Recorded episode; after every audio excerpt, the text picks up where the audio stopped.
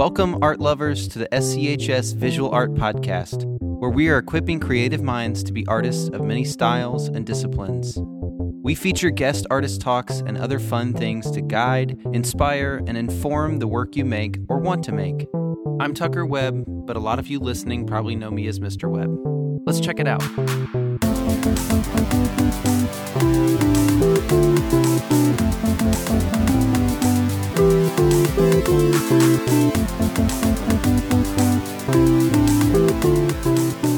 Hey guys, this is episode four of the SCHS Visual Art Podcast. Today we have a chat with Peter Nevins. Peter is a printmaker who calls Portland, Oregon home. He specializes in woodblock printing. He started out doing a lot of his prints for musicians, but in the last few years has really transitioned into being a printmaker and an artist who focuses mainly on his own work as a woodcut printmaker.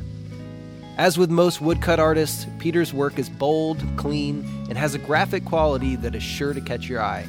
This was a live chat we did with an advanced art class of mine, and Peter was kind enough to demo what his process looks like while he talked. So, if you hear the sound of wood carving while he's chatting, that's what it is. You can find Peter and his work on Instagram at the Peter Nevins. That's the with two E's, T H E E P E T E R N E V I N S, or online at peternevins.com.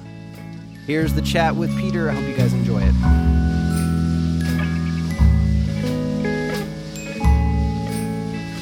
Peter!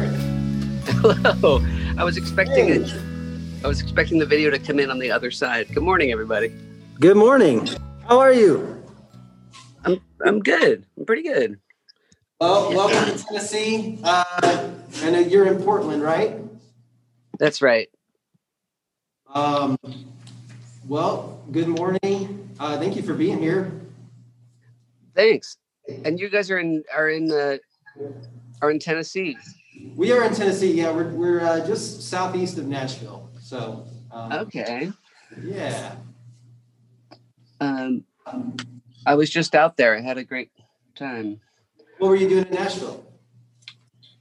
I have a kind of a, a new a new art form where I'm uh, where I'm making uh, videos where I'm where I'm uh, I figured out a way to print transparent colors onto uh, transparent sheets of vinyl and then uh, I project them, put them on an overhead projector, like an old school overhead projector. So doing analog light shows Okay.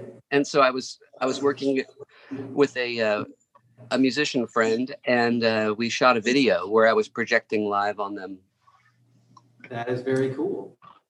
Um, I would love to see that when it comes out. I know that's probably nowhere to be found right now, but uh, Yeah, yeah, it's coming.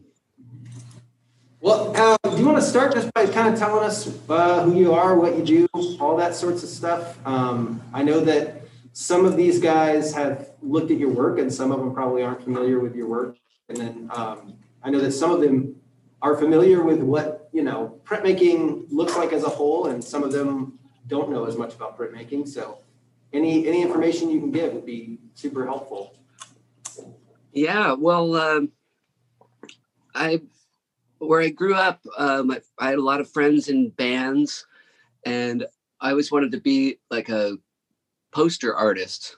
I found my way to fit into the community was making uh, making art for my friends' bands, and uh, and so and I had a uh, another couple friends, and we would always uh, we would collaborate and make uh, make posters for everybody. And I just I just kept kept doing that, and uh, it sort of turned into uh, how can I make um, an original like print and not have to um, send it to Kinkos for copying. You know, to actually like make you know take control of the process and be able to print myself, uh, print the work. So so I was in I was doing silkscreen for a long time, and then uh, and then I realized uh, woodblock is just so cool. Uh, so so I just started um, I just started doing woodblock. I mean, it it it hasn't happened in a vacuum. You know, it's always been like sort of connected to to someone someone else or or doing doing art for in some kind of context for a band or something. It's been really yeah. fun to uh, to have that to have someone on the other side of of whatever I'm doing. Um, and uh, so, gosh, um, I just uh, I just started to. Uh, so I had a I, I was I was drawing and painting for a long time, and I had a teacher who uh, saw me the way I would paint would be to make things kind of look like a woodcut, and I'd put big black lines around everything and yeah. try to define the shapes because I really like strong graphic shapes. I really like sort of like playing card graphics, really like bold, basic shapes. And uh, and this teacher, when he saw the way I would paint, he he got kind of frustrated with me, and he because I would put the lines around everything. He just gave me a black canvas and he told me, start with this. And it totally blew my mind because it made me think in opposite how to paint the light onto the dark. Yeah. And that that basically that was the the moment that I kind of became a printmaker. It was it just happened so quickly. It was just his just his idea. It just took him two minutes of looking at what I was doing to decide to give me this black canvas and uh, and from that point then i learned how i realized how um, painting light onto dark is just like carving away the darkness to to make the light and it yeah. could be much more sort of much more bold that way because it's already black when you start off with a with a blank block the whole thing's just going to ink yeah. and then when you when you carve away parts of it, then then it's gonna then the image will appear. But it's already really strong and black, and it's got got all this solidity, almost like the less you carve, the the stronger, the more bold you are. So uh, it's really good for me because I used to be afraid to do to um, I don't know draw too much to like overwork it. So uh, so this idea of of carving things away has been the the big sort of game changer for me in the last you know era of my of my work. Um so so um i don't know. I figured i could like sort of walk you through this process of like uh of carving and then maybe take us out to the uh, i've got a little little shop in the garage and i can show you how how I do it. I think that would be amazing because, like I said, you know, I a lot of these guys are familiar with woodblock, but we don't have uh, a program here that that has anything like that. So I think it'd be really exciting for all of us to watch that. Mm. Yeah, I'd love to love to um, sh- uh, shed some light on that. Um, but it's it's one thing to talk about a process, and it's a, a whole other thing to see it right in front of you. So yeah, we're, we're on board with that for sure. Cool. Um, well, um, I have this. I have a block here, and uh, I'm gonna try to get the light. There we go. It's a little better. Um, I don't know if you can see on my desk here. I just I have a couple little screws, and I drilled little holes in my desk and I put them down so I have a, a place to uh, push the push the board up against so when I'm carving it doesn't slide all around. Um, so um, anyhow, um, in in carving, there's there's no something I've found is there's no real rules about how to how to do it. Um, there's no like there's no simple formula for like always to always carve the same way. Um, and I'll I'll do a little uh, maybe uh, a I'll draw a little uh, dragon or something right here now, um, and uh, and then I'll carve it. Um, So do you ever, when you're uh, when you're coming up with the the uh, ideas for your your prints, do you always draw straight on the block like that, or do you ever uh, do you usually start on paper and then transfer it, or? Yes, I I usually do. I start on paper and transfer it. Uh, I use. Um, I'll often use. Uh, I'll take a. Actually, I spend a long time refining the drawings.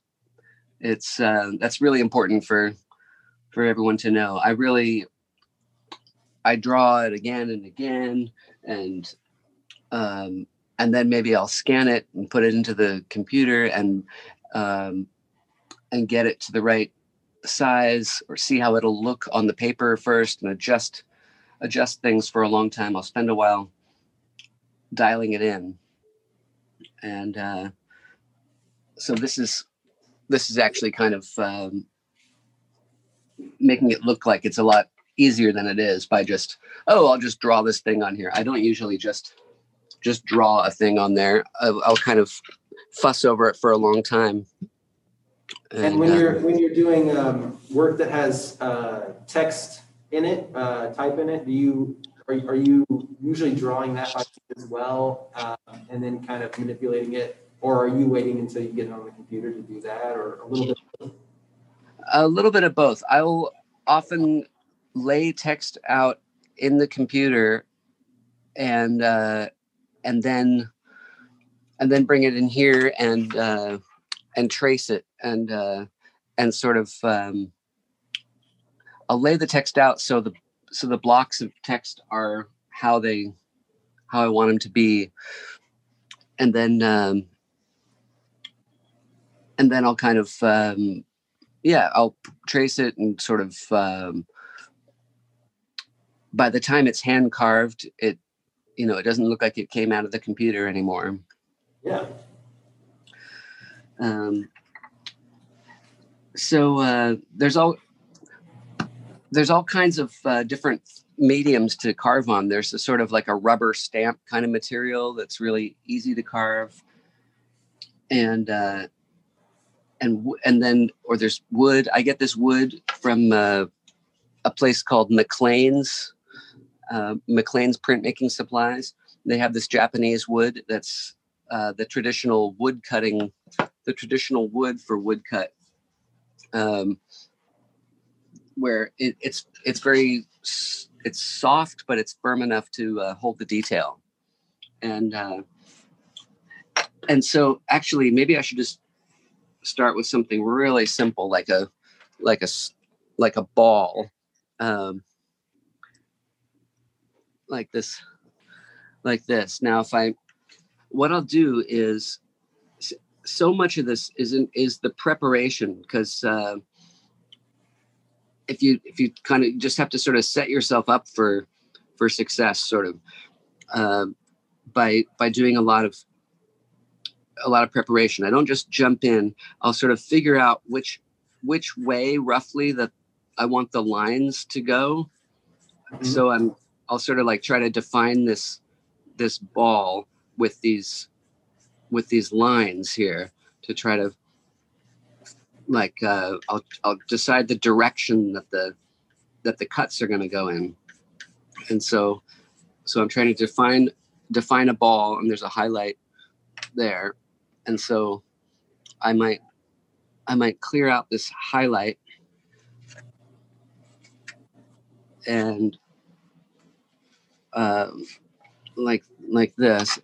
There's it's really important to have sharp tools and different tools. This is a, a sort of a, a big a big gouge to uh, to clear away big areas I'll clear away this this highlight here. And then I would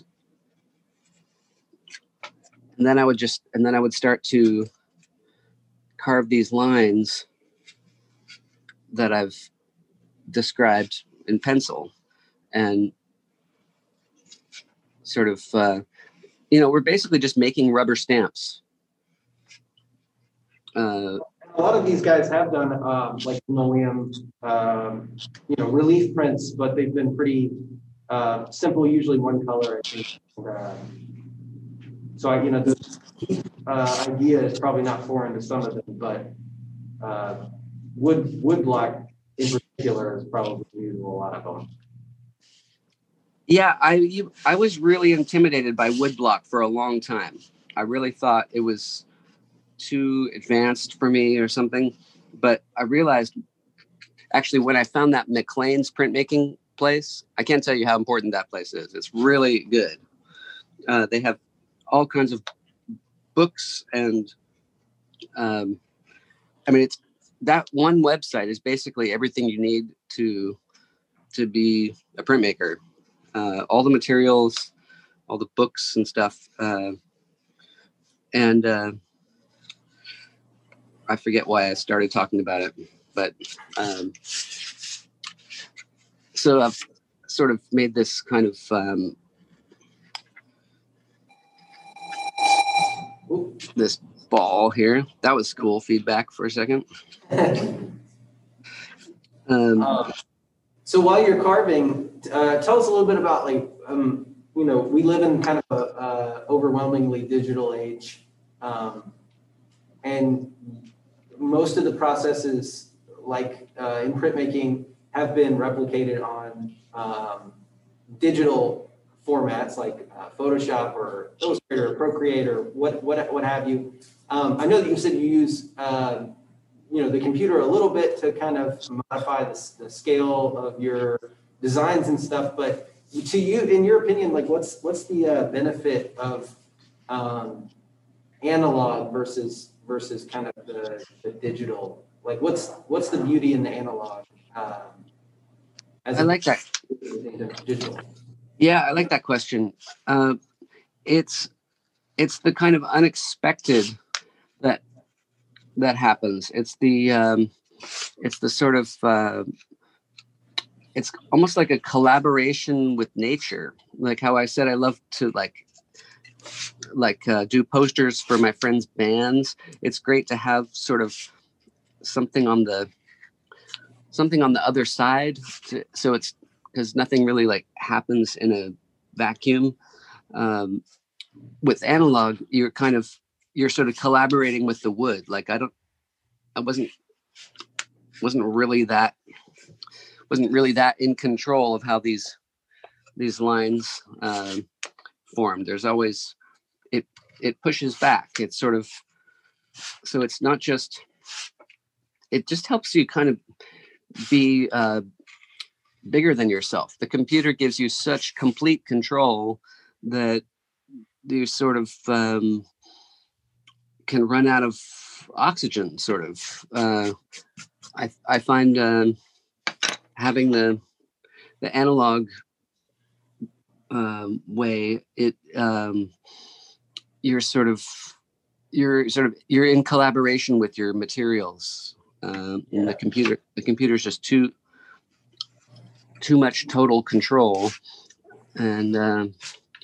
I know for myself too. Like I'm a I'm a very indecisive person. So when given a bunch of options like you have on a computer, even though it's great to have so many things you can do with it, sometimes it, it kind of makes you freeze up because you know there's there's almost no limitations and there's almost too much freedom. Um, and then there's like the intentionality that you get with uh, analog media. You have to kind of think about each, um, I guess in your case, you have to think about each um, each piece that you carve before you do it because there's not like a, a go back button. You know, it's kind of permanent once you once you carve it in there. Exactly. Uh, yeah, all all the options are uh, are crazy, and I'm actually I actually still use Photoshop uh, CS3, which is like the 2009 version or something. And uh, well, I use CS5, and I thought I was behind the times. So yeah, uh, and and that's because I really there's nothing I need more than just the composition. I'm really just composing in the in the computer, and I there's never been a thing I wanted to do in there that I couldn't that I couldn't do uh, with the CS3. There's no more there's no more um, I don't need like watercolor effects or or anything. I don't there's no there's nothing there's nothing that I can't do that I've you know just, I've never had a nothing there's never been anything that I wanted to do that I couldn't figure out somehow in in CS3.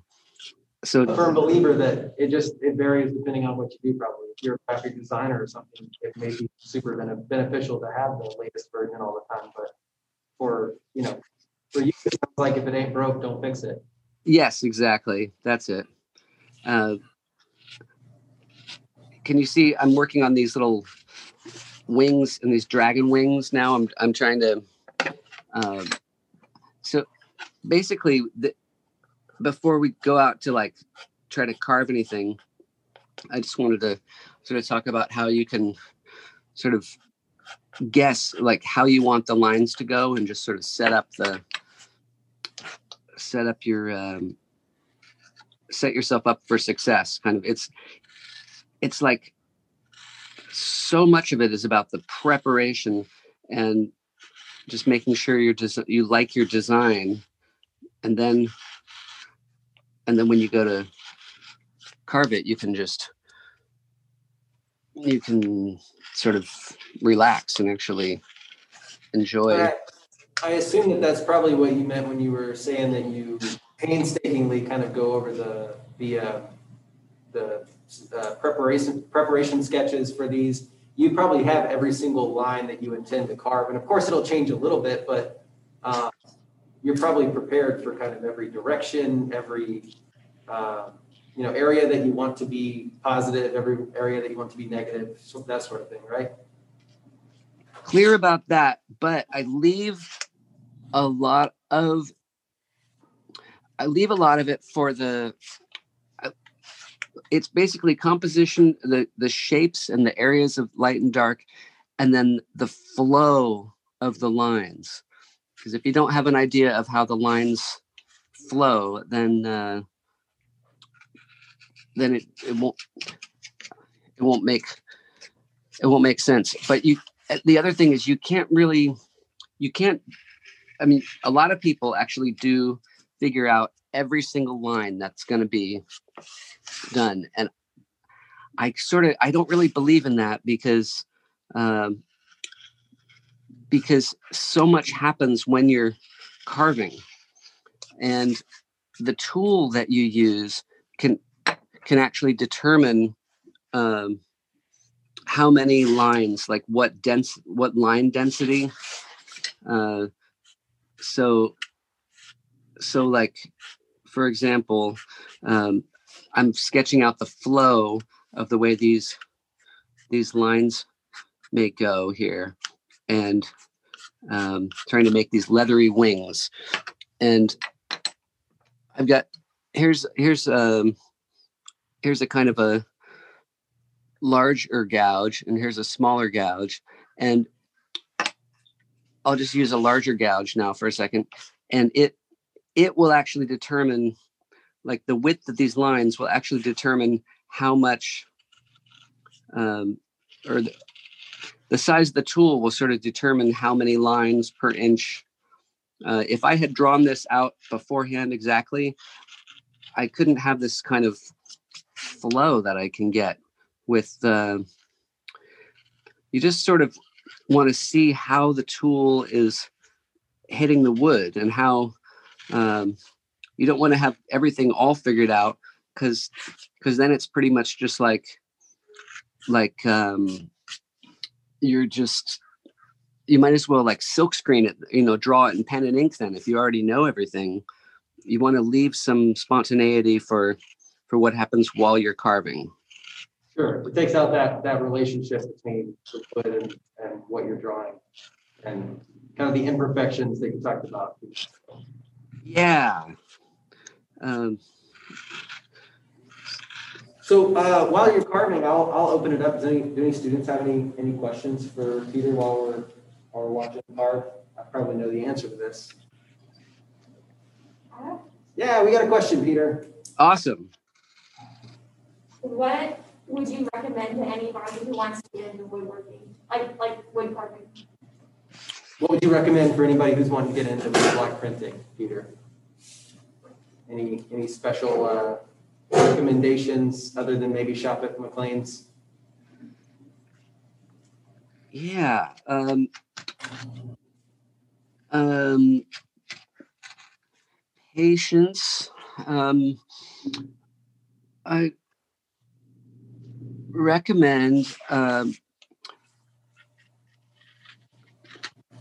I recommend wanting. Let's see. Um, uh, finding a des- a design that you're happy with. Um, whatever it takes. It can come from anything, photograph, uh, anything, and um,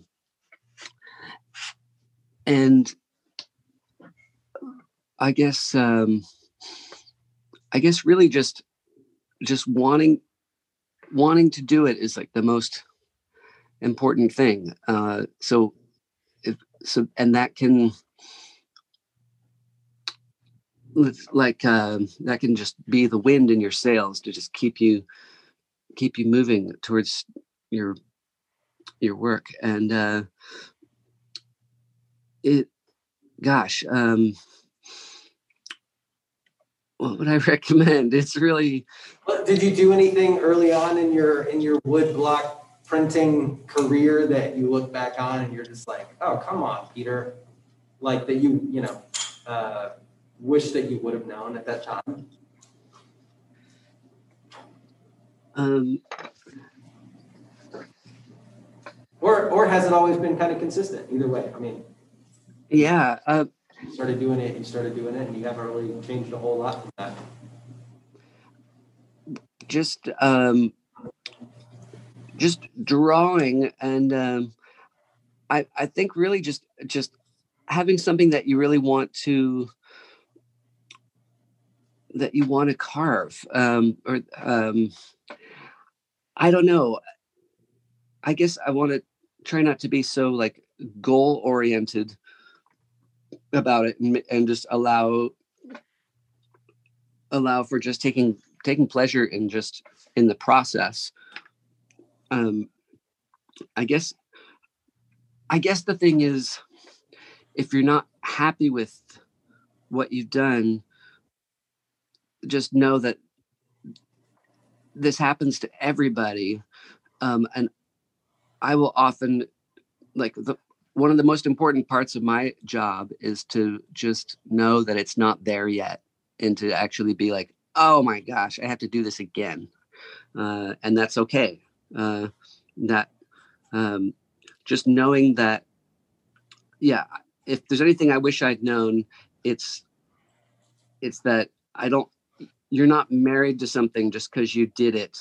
Uh, you can do it again and again, and uh, and you may have to just keep doing it uh, until it looks right, and uh, and you're not a failure uh, because as long as you actually want to do it, then you're then you're an artist. I think your, your first uh, kind of answer whenever she asked that was patience. And I think that those go hand in hand. Just, you know, and sometimes I think it takes time to learn the patience and to, to learn to not be so precious with everything that you make. And that sometimes things don't work out. And you just kind of have to roll with it. You know, that's improve upon it or start over or whatever it is. That's it. Uh, exactly. Um, I think that's really helpful to to remember. That's it's somebody. There's this great movie called Beauty is Embarrassing. Wayne um, White. Yeah. Yeah, Wayne Wayne White. He went to college not too far from where we are right now. So yeah, we're I'm familiar with him, and I think a lot of these guys probably are. Uh, yeah, that's actually that's kind of why I mentioned him too, because he's from out there, sort of. Um, and one of the my favorite lines in there is that most of art is just digging trenches like just it's like doing doing the preparation um, and that's something i didn't really do a lot of right here with this with this dragon design but um, i think that we probably all realize that you're, you're not representing necessarily your best work just because you're doing it quickly for us, but I mean, it's still still very yeah. nice uh, for a quick demo. Yeah, the uh, the getting yourself, you know, it's just basically putting the pieces in place so that, or it's sort of like pulling back the bow to shoot the arrow.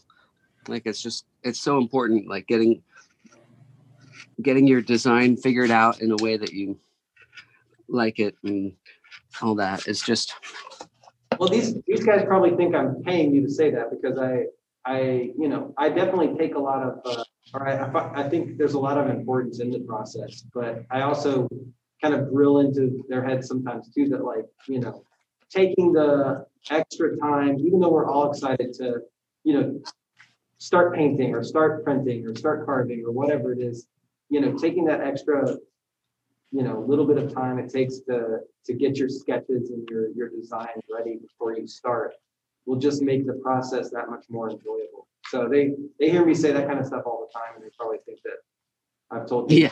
Yeah. We've never spoken before, you guys. Yeah. This is it. We're just meeting now. Uh, it's really true. And uh, the uh, that taking that time um, is really what I think what makes makes me an artist, and it's kind of it's kind of spooky when I hear people say that I'm I'm such a good drawer, um, and uh, it because it really um, it comes down to like having having obsessed over that drawing and redoing it a whole bunch and my first little sketches really aren't that you know i'm not really that great uh, right off the bat. It's just that i just keep at it basically and just keep messing with it. I'll make you know with this i just drew this quick dragon oops i drew this quick dragon but uh if I was really going to make a, a piece, I might make the drawing on paper and scan it into the computer and then place it on this on this block in a way that it filled the whole space in a really pleasing way. I basically try to make things like as as as big as they can be, uh, and I'll sort of just mess with it, mess with it forever until it till it feels right. Uh, so it's that prep that that makes people think that I'm a I'm a good artist, but really anybody that wants to do it can do it. It just takes actually just wanting to do it. That's I keep saying that. That's like the I guess really the key. Like the desire to do it is actually the the thing. Um, I think that's important to hear because, you know, especially because like it's easy to get into wanting to do things because they're trendy or because you because of what people will think of your artwork, but like you're not going to have that same desire as if you just really want to do it for your own sake. And so um, mm-hmm. wanting to create something for yourself, um, it's probably easier to be motivated in that way. It really is. Uh, it's it's like in in service of something bigger than than uh, than pleasing people, and and that is like the only way to please people. Actually, like I think people can feel that you're doing it for some for some for your own inner purpose, and then that inspires them. It's counterintuitive in a way because you you uh, doing it for yourself ends up pleasing more people in a way. That's that's it. But on the, I think on the on the flip side, I want to hear your, your opinion on this too. On the flip side of the preparation coin, so like working working on things, I think another hard part about being an artist is knowing when to walk away from it um, because it can be easy to overwork things. But do you find that as a printmaker, it's a little bit easier because you are limited by your medium like uh yes you can't. It's it's harder to overwork a, a woodblock print than it would be to overwork a painting. I, I would assume. Right, because you can't go back into these areas. Uh, yeah, and I do find it's pretty much. I'm pretty much always going to mess it up if I go if I go back in. Like I really, I don't really like uh, the way this area turned out. Uh, like I don't know, like. Uh, I wish I'd put some more like highlights over over here, but I but if I went back in there, it would just I would just um you could tell. You can just you can always tell if someone's gone back in after the fact. And uh so you are really limited in woodcut. It's just once just one and done. Yeah. And and again that patience of just realizing, oh, like okay, that wasn't the that wasn't the one um, and now i know what to what to do next time uh, something that's really fun about woodcut is you don't really know how it's going to look until you roll that ink on Yeah. and uh, Even then, it's like then we print it on paper and it looks even different than uh, you know than the block itself. yeah um, and speaking of of that maybe maybe we could go go now out to the out to the studio Yeah. and let's do it let's see what what happened I think there's there's something beautiful about printmaking in general, which is that like even though you're spending all this painstaking time coming up with the design and carving and all that stuff, there's the reward on the back end, which is like you can print print it basically as many times as you want. Um, you know, whereas if you spend hours and hours and hours on painting, you just have that one painting. You can get, you know, you can take a nice photo of it and make prints of it or scan it in or do whatever. But um, is there something that drew you into printmaking because of the? I mean, well, I guess you said the, the band thing, but is it is it nice to see your work? Uh, into into block printing because needing to make multiple posters for the bands and stuff yeah, that really having like uh having to depend on kinkos or or whatever or you know um or uh getting some fancy laser printer or whatever. It's just too much. Um, yeah, um, the the other thing is as digital art has gotten so popular um, i mean i don't really have anything against it. Um, and i know a lot of friends that do great work with uh, digital output. But as everyone has been using those tools you know like uh it just turns out that uh, the guy that's still doing woodcut stands out that much more. Yeah, that's true. uh it's wild. You know people people ask me oh are you are you sad that everyone's going digital? And it's actually been the greatest thing ever for me because i actually just stand out now as like one of the guys that's still doing it analog. Yeah, that's that's the only thing that makes me uh um not want to like sh- share my secrets because it's just I, I'm totally cool with everyone going digital. well, it's like in the past few years, you've seen this, uh, you've seen this kind of migration back to the handmade. quality. I think just because everybody's so uh, bombarded with everything digital all the time, everybody wants, you know, something that's handmade, and you know, because it's, uh, I don't know, there's just like that little bit more of uh, love that's put into it than some. of the- Yeah. and not to say that you can't have that with digital, but um, that's why people.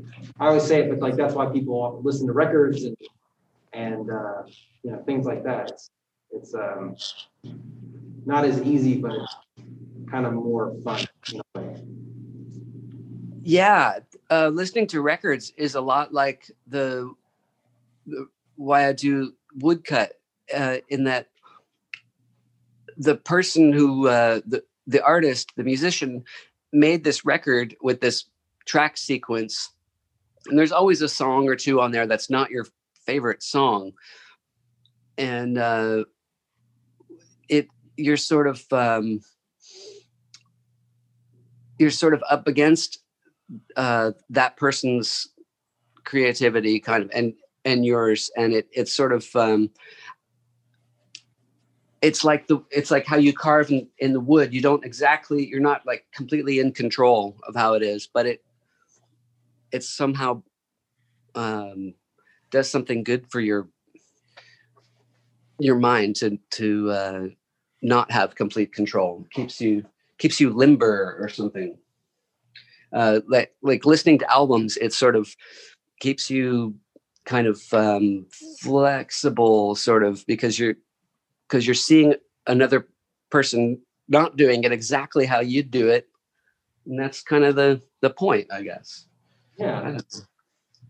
So I while, I while you're printing uh talk about your influences like uh anybody historically or or contemporary that that uh you look at as kind of uh, inspiration or? Yeah um you have your notebooks out um um, what really inspired me was uh, my first like big inspiration um, was Felix Vallotton, this uh, Swiss French uh, printmaker from a, mostly from around the turn of the century. I mean, uh, the 19, you know, like 1900, 19, 19 like 1898 to to 1912 or so. He was doing these uh, really bold graphic uh, prints, and the newspapers could print them really well. They were just like solid one color things, and his compositions are just so strong. It's it's insane. There's uh, so um, the the print you know the print industry needed strong graphics for one color printing in newspapers before the halftone process came in. So um, that's really guided me, uh, wanting to do everything in a way that it doesn't have to be turned into little dots. Um, and that that's guided me to this printmaking process because it's like big shapes of silhouettes that overlap to make the different colors rather than do rather than um, the way it dithers into halftone dots in the modern colored newspapers, etc. So yeah. Felix Vallotton, major influence. Um, Alphonse Mucha, the famous poster artist, uh, was another huge inspiration as well. Um, those two guys, and then and then I've always had a love of like medieval woodcuts kind of, who doesn't really? And um, uh, so the way the lines would go uh, to describe space, um, Albrecht Dürer uh, was like the the big dude in the 1500s. Um, I remember seeing Dürer's uh, rhinoceros print one time. You know, yeah. I, I, I, think the story goes that he had never seen a rhino before. Just oh, oh yeah. And his his uh, print of the, the rhino is just unreal for somebody who's never seen a rhinoceros before. I know it's it's so much better than it would have been if he'd seen a rhinoceros. I think so. um, so if I so if I gave you if I have three artists to to give, I think that that's it. Um, Vallotton and Mucha and Dürer. We'll definitely uh, we'll look them up either uh, after the call today or uh, or tomorrow. Um, I mean, not tomorrow, but Monday, Tuesday. We'll we'll look it up and and I'll pull up some of their work so they can see it. Yeah, cool. Yeah, there's a lot a lot to talk about there. Um, so here we go. I will um, rolling out some rolling out some ink. It's really cold in here right now, so the ink is really firm. It's not it's not rolling very easily, but it'll be okay. Um,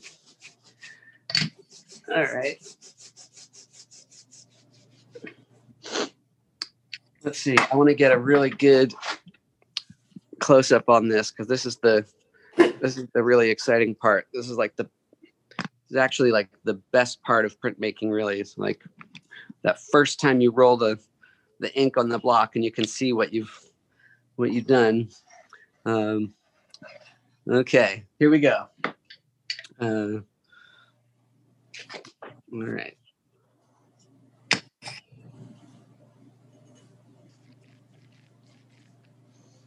Hmm.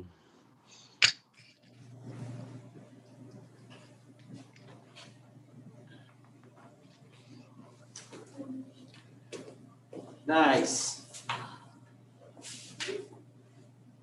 The ball is terrible. Um, the only the cool part is the scales probably. Um, Yeah. That's pretty fun. Uh, the wings, eh, they're just kind of okay. Not really that great. Um, I'm sure that you're you're most of the time when you're working, you're probably doing this in like a 30 minute period. So we we understand.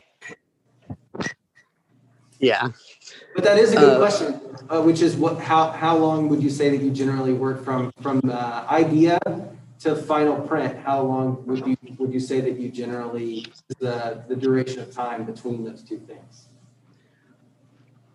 That is a great question. I'm sure it depends on whether you're doing a small, you know, one color print or if you're doing a large scale four color print. But you know, on average, what would you say if you had to guess? Yeah. Um, I'd say that the uh, the composition part uh, can can sometimes take a a long time. Like sometimes, um, you know, if I was just focusing only on that without all the other distractions of of life, maybe um,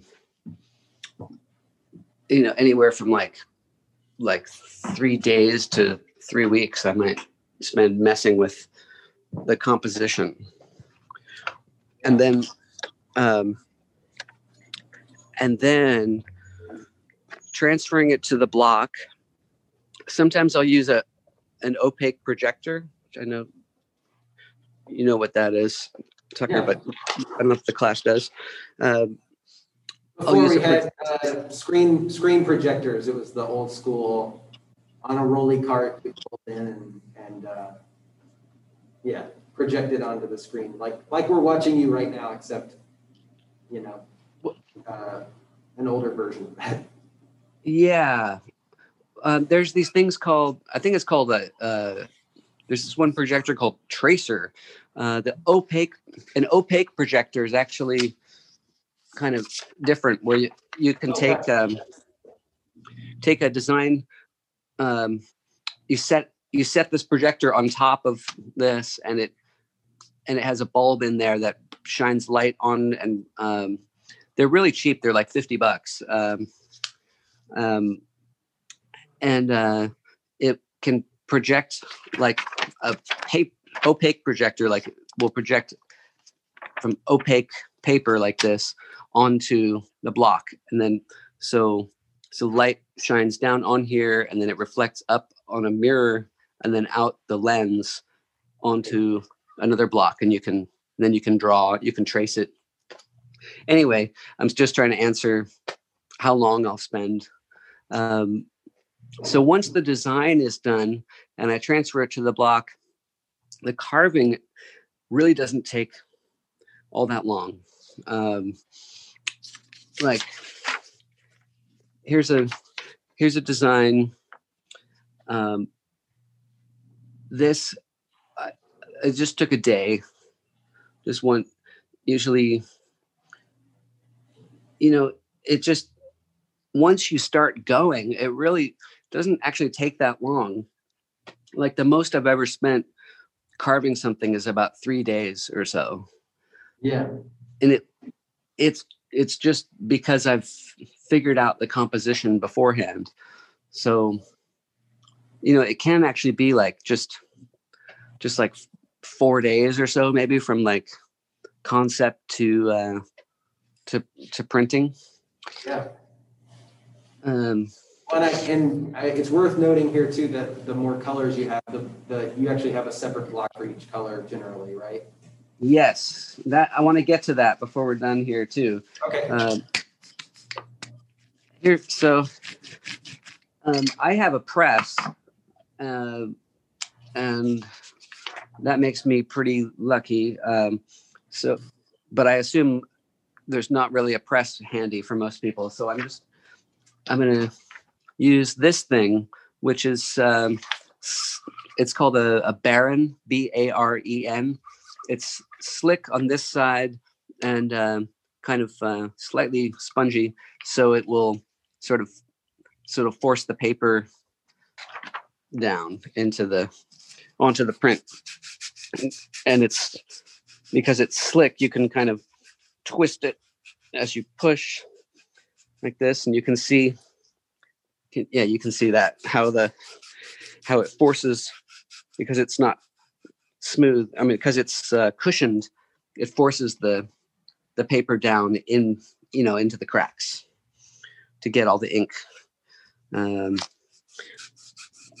so this is a process anyone can do at home. Um, and here's some exciting stuff now. Mm,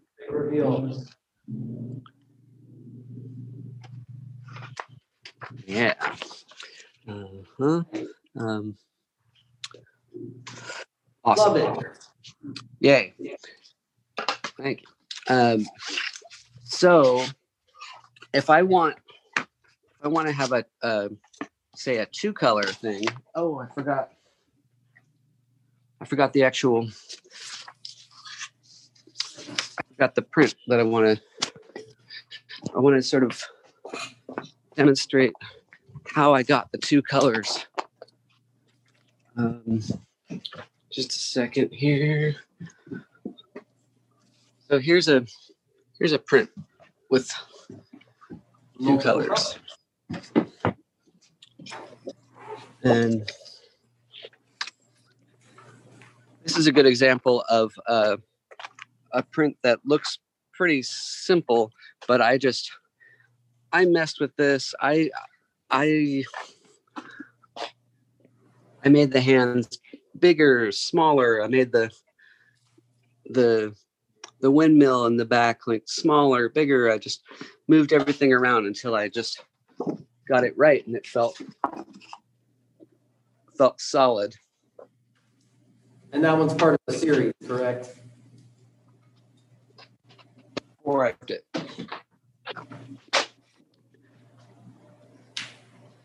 Yeah. I just made a series of all the of a lot of, of pleasures that that are just simple pleasures. I was living in a place where where there was no no TV or, or anything, and I just really got into just celebrating the the simple things. So um, so once I figured out this design, then I I carved it on this block. I actually carved carved everything. The um, I had the the windmill in the back and these these uh, lines of the the field, the crops or whatever. Um, that was all on here, um, and and so if you want to make other colors, like how do you how do you go from one color like this to to uh, to the next color block? Like how do you know exactly where to put put these things? There's no way to like there's no way to sort of put this down and kind of um, how do you how do you get this how do you find the areas of color like that's i was really stumped by this for a long time there's a book there's an important book called it's called Botanical Prints by Henry Evans, and uh, he's he's a guy that made you know um, drawings of uh, prints of uh, of plants, but of course it applies to everything. Somewhere in there, he says, and then you make a transfer print uh, onto your next blocks, and then he just went on, and I and I really had to sort of think about that transfer print. What is he what does he mean? What is that? And I figured it out. Um, it's so you get you make a very inky print from once you have your one color design and say you want to make these leaves make green inside the leaves. So what you do is you make a really inky print of this. You get it inked up really good and and then you you make a transfer print by putting putting the paper on it. So this block is really good and inky right now imagine that. And then and then put the i the way i figured out to do this is just on a flat surface like this put paper down and line up the edges like this. So it's exactly exactly to the edge. And then so it's the block is all inked up now and then say you print it print it really good. So you've got lots of ink on there and then you peel it off and it looks like this and it's exactly it's exactly from the corner. I always choose the same corner to line it up and then you go on to then you take you have start with the block that's going to be then your color block and you line line it up exactly the same way again right to that same corner. So this is like a imagine this is a really inky print and you're pressing it onto the blank block. So if you if you do this then when you peel this off there'll be this ghostly transfer image. This the ink from here will will press off onto here and you'll see the areas that you want to you want to carve. Which um, is beautiful because it's the same size. It's registered exactly the same way as the first one. Exactly. Yes. Pretty, pretty uh, smart. You're very quiet now. Something happened. Sorry.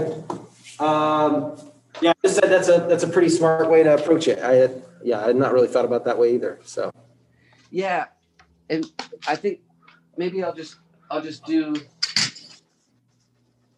I'll do like a tiny example here. Um, because this is this is really important. This is like the key.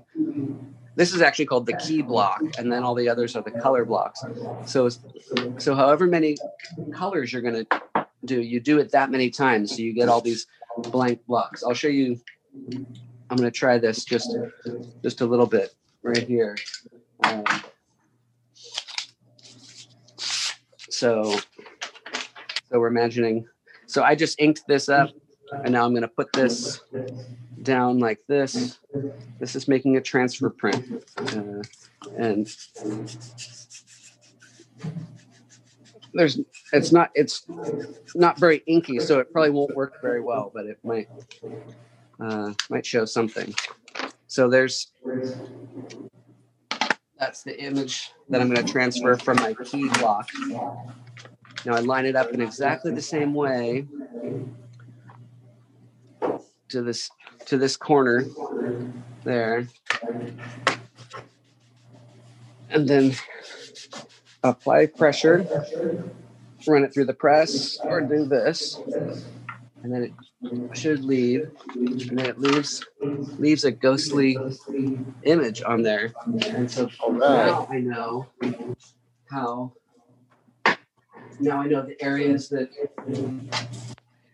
now I can just carve out these like leave the the uh, leave the green.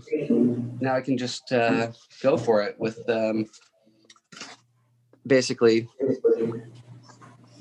these shapes. It's just like a coloring book then. Um, where you? I'm looking for a pen now. Um, Do-do-do. Um, yeah.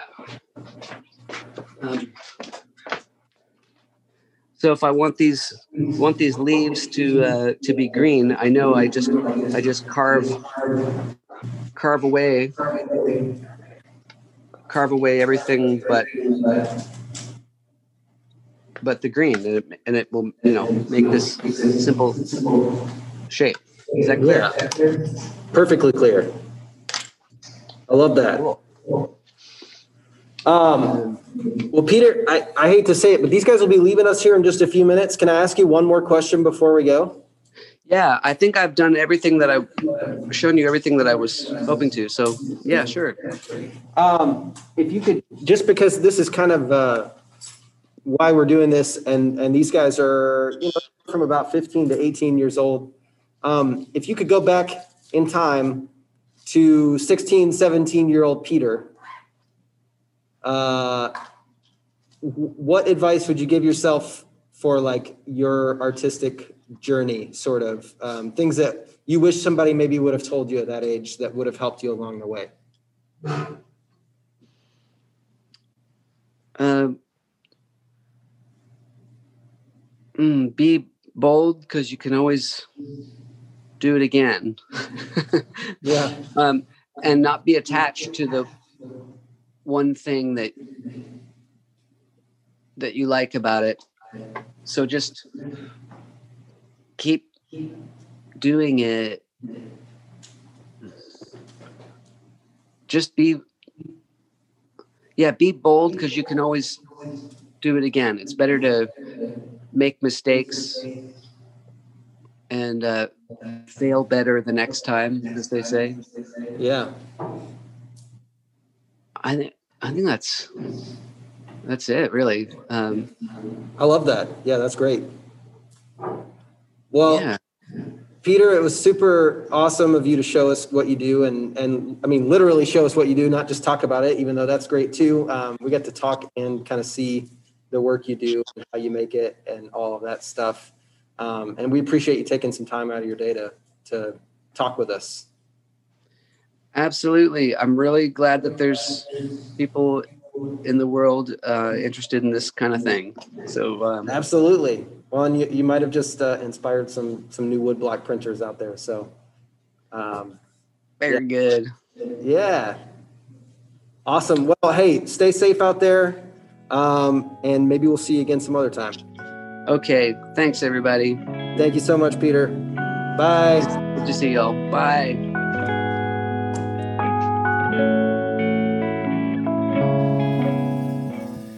Man, thank you so, so much to Peter Nevins for not only talking through his process and inspirations, but demonstrating what it's like to create a woodblock print from start to finish. Don't forget to look at Peter's awesome prints on Instagram at the Peter Nevins, that's the with two E's, or online at peternevins.com. Thank you for listening. If you have any questions or have artist suggestions for this podcast, you can email at schsvisualart at gmail.com or find us on Instagram at schsvisualart. Until next time, keep creating.